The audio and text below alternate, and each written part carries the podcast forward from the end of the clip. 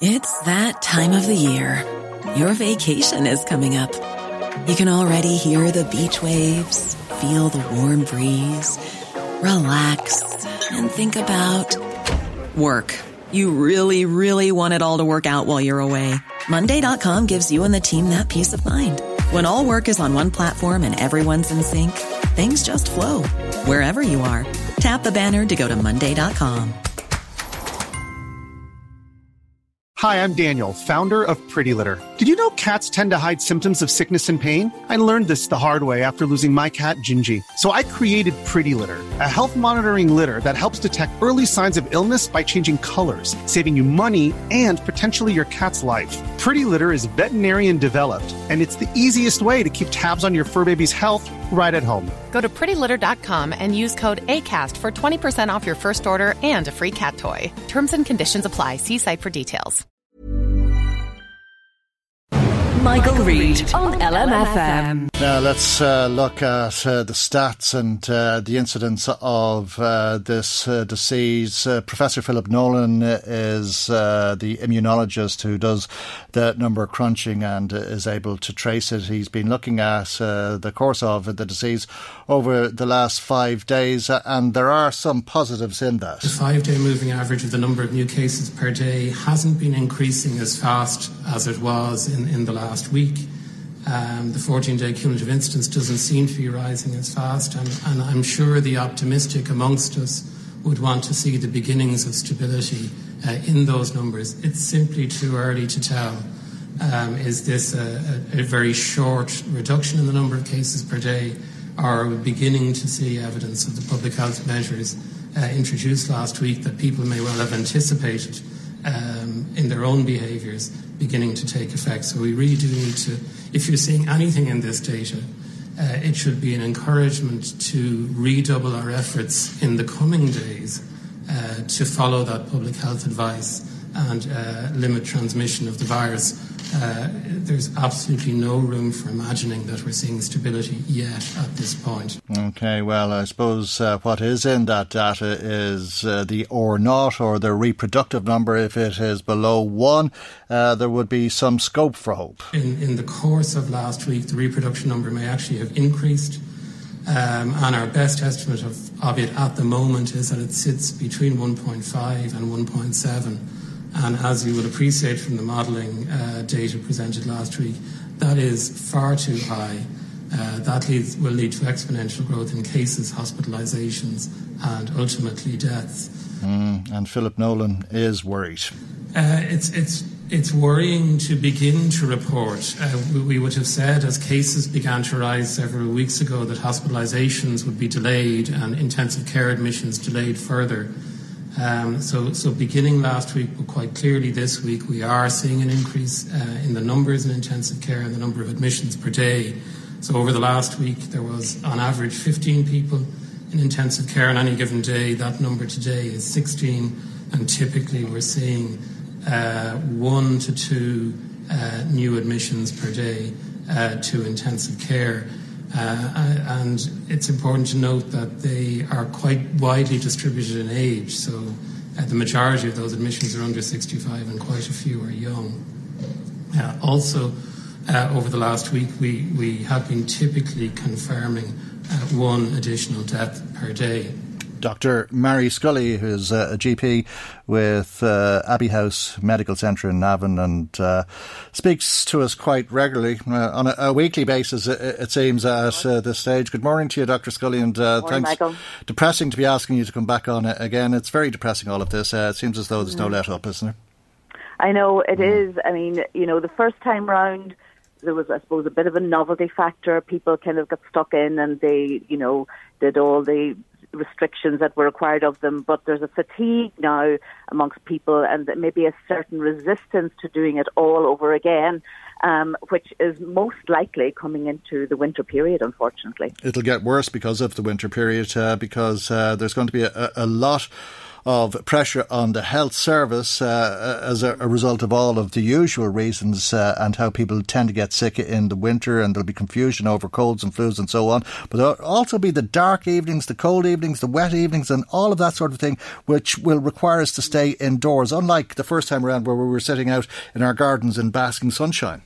That's right, yeah. So, being, you know, indoors where there's poor ventilation is where the virus thrives. Um, so, uh, Uh, as you say, the first turnaround, we had beautiful weather. Everybody was could sit outside and go for walks and you know be outdoors. Where it, the winter is going to be completely different. So I have a, a, sense of foreboding that this winter is going to be a very difficult one. Right. Are you seeing a, an increase in cases or suspected cases at your practice? Um, we are certainly seeing a, a, big, big increase in testing since the schools went back. Um, there are, you know, um, I'd say about half of our workload now is taken up with queries from people um, about testing um, and being referred for testing if they need to be. Um, fortunately, Meath is not too bad on the figures, mm. so we have only seen a small number of positive cases. The vast, vast majority are, in fact, not detected or negative. Okay, Louth, a, a different story, obviously, uh, and there is the prospect, the possibility that NPHET will make a, recommendation uh, to government today to bring Louth to level three. And uh, it seems that uh, in the next two weeks, the whole country could have to go into a lockdown.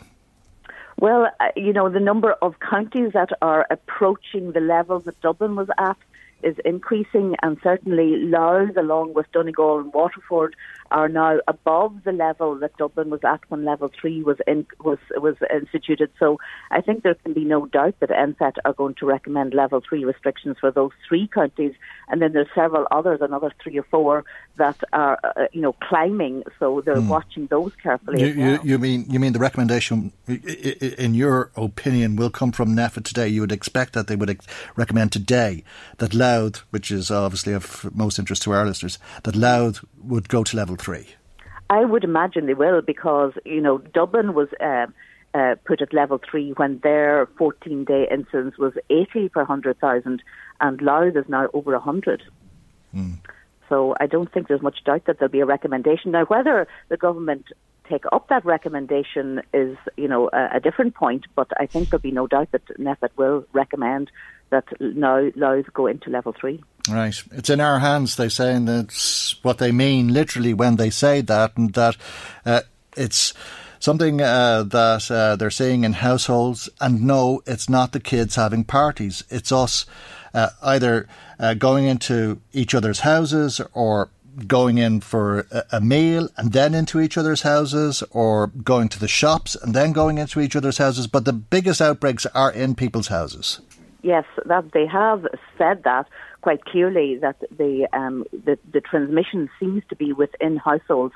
And for example, in Louth, um, there have been several household clusters in North Louth, um, and that has been the cause of the increased incidence. So, as you say, it's people going out, mixing with other people, coming back, and then infecting the rest of their households. So, uh, you know, it is correct. It is in our hands, and we have to um, you know, as Ronan Glynn says, we have to reduce the number of social contacts that we have going forward. Mm. And we have to respect the virus uh, as well. I mean, we all have to do that if we're going to beat it, uh, as long as we follow this strategy. Uh, because if we don't all do it, uh, well, then uh, that's not a, enough people doing it. Uh, it's a point, I suppose, that's been made time and again. This requires everybody to comply. Yes, it does require everybody to comply, and unfortunately, given human nature, you will never get 100% compliance with any restriction or order, particularly when it's coming down from, you know, government circles. You know, there'll always be the, the naysayers, the mm. deniers, the, you know, the, the, um, uh, conspiracy, conspiracy theorists, theorists yeah. you know, mm-hmm. so there'll always be those people in our community who will refuse to do anything asked of them of government, mm. unfortunately. Okay. Uh, but that doesn't mean uh, that uh, you should stay uh, on the pavement if uh, somebody doesn't give way, you should give way and wear a mask and all of that sort of thing. Uh, this is the strategy that we're following, and this is an argument that's being put forward as well. And I suppose the argument is correct to a large degree that we've opted for this strategy, and there are other strategies. there's the Swedish Swedish strategy and the COVID 19 committee uh, were hearing about that yesterday. And this idea of building up herd immunity, protecting people under the age of 60 uh, uh, or over the age of 60 uh, and sort of locking them away, but letting anybody under the age of 60 go ahead uh, and live their lives. Is there any merit in that argument? Well, Sweden did that, and um, you know, but they had depended on a high level of personal responsibility in its citizens to do that. And I suppose, you know, I suppose the, the stereotype of the Swedish people is that they are generally conformists and you know have high personal responsibility, um, and perhaps that's why they were successful in that. But they did have a high number of deaths in the very beginning.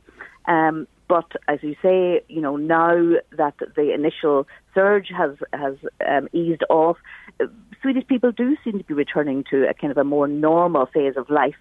Um, but you know, it is an argument to say that could be done if you know, the entire population was prepared to be extremely personally responsible for all their actions. Um, and we've seen signs, even in the last week, that perhaps you know people aren't quite mm. so keen on being personally responsible for their actions mm. with large house parties um, in fields and meads, for example. Mm. Uh, and I suppose you could follow that route as well if you accepted that there are inevitable consequences. Uh, uh, and in this war against the virus, like any war, there's casualties of war. Perhaps a few old people would die. And if that doesn't matter to you, maybe that's an acceptable argument. Well, I don't think anybody with parents or mm, grandparents mm, no, I don't think would so. accept mm. that argument. But, um, but know, that is the inevitable consequence, isn't it? Yeah, yeah, mm. it is. You know that that that um, you know, except that I think in Sweden they did kind of try to protect their elderly quite well. So they the elderly were expected to be much more rigorous um, and cocoon themselves and, you know, try and protect themselves from infection. But it meant that younger people could get out and about because I suppose if they did get infected, they were less likely to have a severe illness and the rates of mortality were much, much lower. Okay, we'll hear more about that uh, later in uh, the programme. Uh, but we're looking at a, a, very long winter to begin with mm. Uh, because we're going to be living uh, with uh, this disease, it seems, for the winter and long past that at this stage. Well, yeah, it's not, it's not looking great. Even I mean, when when this all started in spring, um, you know, there was kind of expectations would we have it would have it over by the end of summer, and people were putting things out till uh, you know six months out. But now, even putting things out for another year from last spring, uh, next spring doesn't look like being a runner for much either.